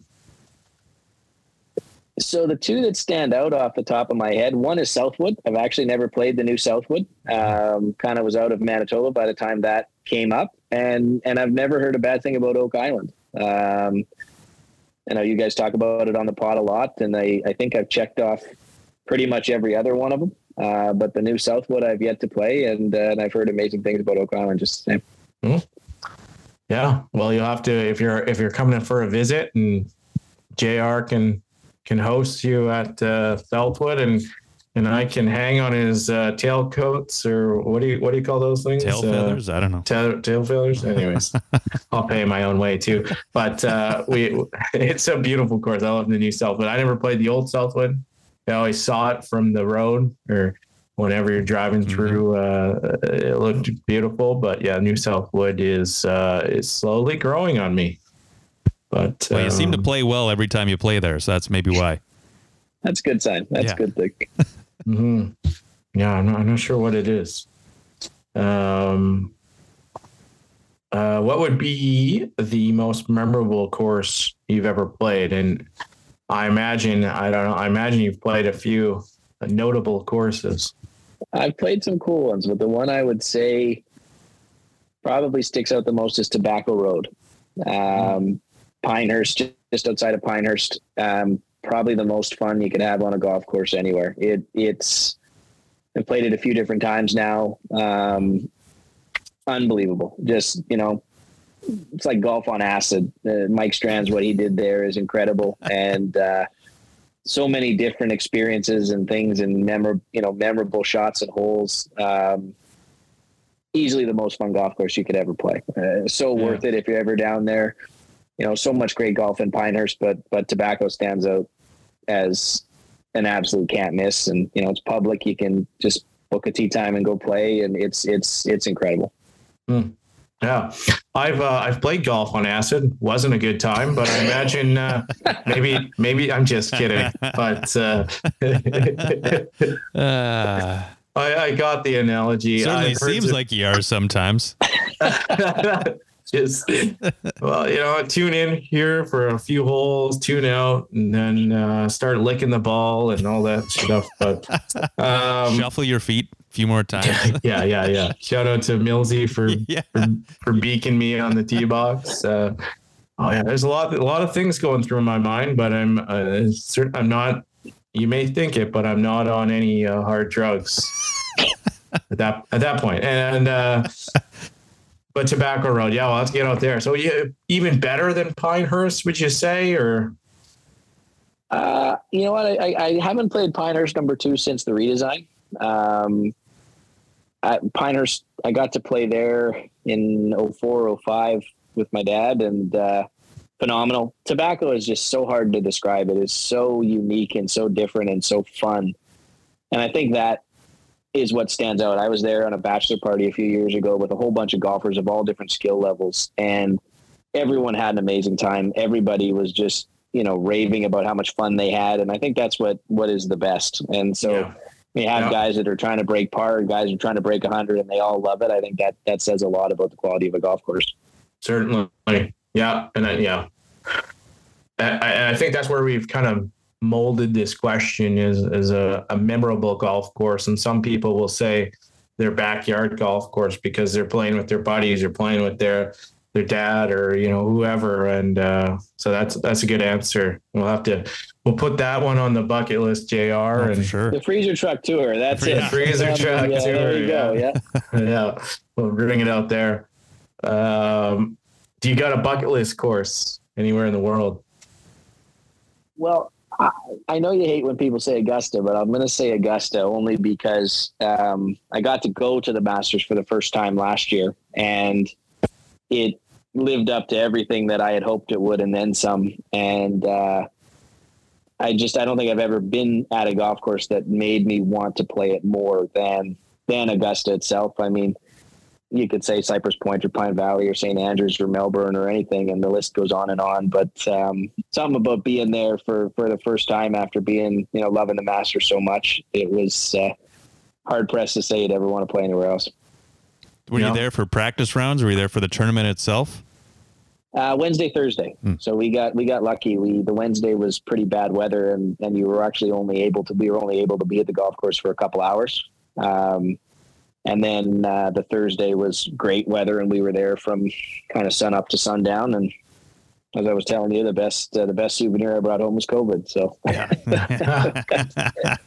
worth it. Adds worth to the it. story. A thousand times over. Yeah. yeah. That's awesome. Time's over. Yeah, I love COVID. Uh, did you? Uh, how did you get those? You uh, is that through Modern Golf, or did you did you win the uh, Through, the, uh, the lottery? my my best friend Bobby Ward. I don't know if you guys know Bobby. He's a uh, Silver Heights, and uh, he's an orthodontist now. Um, Bruce middle schooler went to school with with Ashley and I as well, and Oh wow. um, Bobby. It was crazy actually. It's a it's a funny story. Bobby was he called me at nine thirty on the Monday at night and said, "How fast can you get to Atlanta?" And I said, "Masters." He said, "Yeah." I said, "Cool. I'll see you tomorrow." And um, Wow. I called my wife and I said, uh, "Hey, uh, Bobby just asked me if I wanted to go to Augusta, and I just kind of heard the sigh and then just just go, you know, just get on an airplane and go because she knew Yeah. how much it meant. And so it was kind of a whirlwind. He had tickets from actually, I think it was 2020. And with COVID, that was the year Dustin won. They had no fans. He couldn't go in 2021, and they sort of honored his tickets in 2022. Um, and then the person he was supposed to go with couldn't go, and uh, and I got the lucky phone call. So wow. Um, yeah, kind of kind of crazy. I was driving a hockey, playing hockey with my buddies, and I got there. I said, "Boys, I think I'm going to Augusta tomorrow." And they were like, "Are you out of your mind?" I said, "No, here it is, right?" here. That's awesome. And uh, shout yeah, out, Bo- so shout out, Bobby, Bobby Ward. there it is. Yeah, he uh, he moved up even more notches in my books with that. So Yeah, and you got great teeth, so that's that's a plus. that's too. right. Yeah, that's right. Yeah, half of these are fake because he fixed them for me. So perfect. shout out Bobby Ward and. Uh, That's fun. Uh, what is your career low round and where and and uh, yeah, not even in a, a competition setting, but just It wherever. is uh, 62 at St. Charles. Wow. Whoa. What, Um, what routing? uh, Woods Mackenzie. Mhm.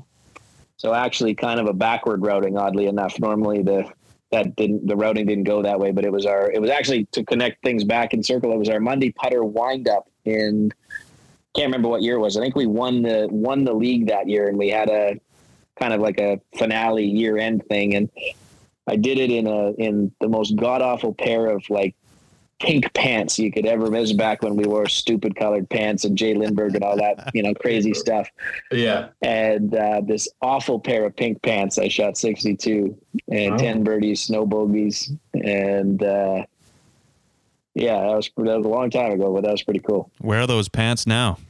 Yeah. That is a good question, actually. That's uh, it's probably probably the reason why I haven't shot 62 since is I don't know where they are. framed. You should have framed him with the scorecard, and uh, I've got the card. I don't have the pants. I can I can say that. well, we we uh, we're pretty good at research. We'll track him down for you. They're probably at my parents' house. Yeah, that's true. You guys would Mm, probably be able to go find him in my parents' basement. uh, my wild card here, and I had a few of them, but I'll, I'll stick with one. You, we love, we love, or I love name drops, and and you mentioned Jason Day, Dustin Johnson, and uh, you know I saw a few pictures of those on the social. So you know, in, in what capacity? How did you get hooked up with them? And were you doing some fittings? Were you in the TaylorMade uh, trailer at the Canadian Open, or uh, how did you get hooked up with them? so we so our lab our performance lab was at glen abbey and we had a build shop there so we could do club repair and that kind of thing and and i'm fortunate to have, have gotten to work i think six PGA tour events now um, just through my connection with TaylorMade and when they would come to Canada, it's a little bit of a bizarro world because they can't get the trucks across the the border very easily the last time the truck came up to Canada, I think was 2013, maybe 2014 in Montreal. But after that, they would just have us do everything. And the tour reps, there might be a tour rep or two that would come up, but they had kind of built some trust in in myself and our team, and uh, we just kind of got thrust into it. And they just sort of said, "Hey, can you fix this?" And what was really neat was we had because no vans came up. We were not only dealing with the TaylorMade players, we were dealing with everybody. And so um, the Bryson DeChambeau one was crazy because he walked in on a Wednesday afternoon and asked me to build a set of golf clubs for him, um, which was kind of mind blowing when you think that, you know, they're all the same length and they've got these massive grips on them and all this crazy stuff that, that he Mhm. does and, and, you know, his unique way of the game. And, um, yeah, just some really extraordinary opportunities and some really incredibly cool opportunities that came our way by, I guess, right place at the right time and just, you know, not screwing up enough things that they said that we weren't allowed to work with those guys. So um, it was pretty cool. And, you know, and, and, you know, the list of guys is pretty, pretty vast and pretty deep, but it was a pretty cool experience to get to be up close and personal with those guys as much as we were. Yeah, that's that's pretty amazing. Uh, I, I didn't they just host the Canadian Open there like year after year for a good decade at Glen Abbey. Yeah, it's been there. I can't remember how many times, but but it was in my time. It was in uh, 2013, 2015, 2016, 2017, 2018. I think. Um, yeah, Oh. good a good run of it, and uh, Certainly. you know it's moving around a little bit again. And Oakdale Mhm. looked like it was awesome for the tournament this week, and Hamilton again next year, and St. George's last year. So Nice. Yeah. um, Well, hitting some of the really great ones. Well, we we keep uh, we see, we keep baxing them. We know the golf or the uh, you know the PGA's fax number, and uh, we're we're trying to advocate for uh, a Southwood or uh, or uh, St. Charles or a Breezy Bend Canadian Open. Uh, they're not replying to our faxes, but uh, I mean, Mosquito rule. There's just too many mosquitoes there for uh, for those guys. Hey, They're a it'll little- keep the they're scores low. Prissy, I think. we uh, right. we heard the stories of the uh, was it the uh, LPGA Canadian Open at St. Chuck's. Yeah. We've gone over that a, a few times. I don't know if you had witness, witnessed that, but yeah, lots of mosquitoes there. I was. That was actually that was my first kind of my first ever tour event that I got to help out at. Actually, Ronnie and I had to deal with a bunch of stuff as a, kind of the TaylorMade side of things. So, um, but yeah, I remember the mosquitoes and seems like a long time ago, but a pretty cool week with Michelle winning that week too. hmm They were asking you to spray their clubs with uh, mosquito repellent. Heavy deet. That's right. I've heard of chapstick on the face of a driver helping your uh, the, the the spin. I don't know if uh, spraying spraying some uh, mosquito spray on it would would do the same effect. I'm not sure. We'll have to test that.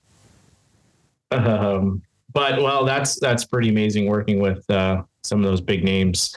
Our uh, our flagship question of the back nine lightning hour: What is your favorite condiment?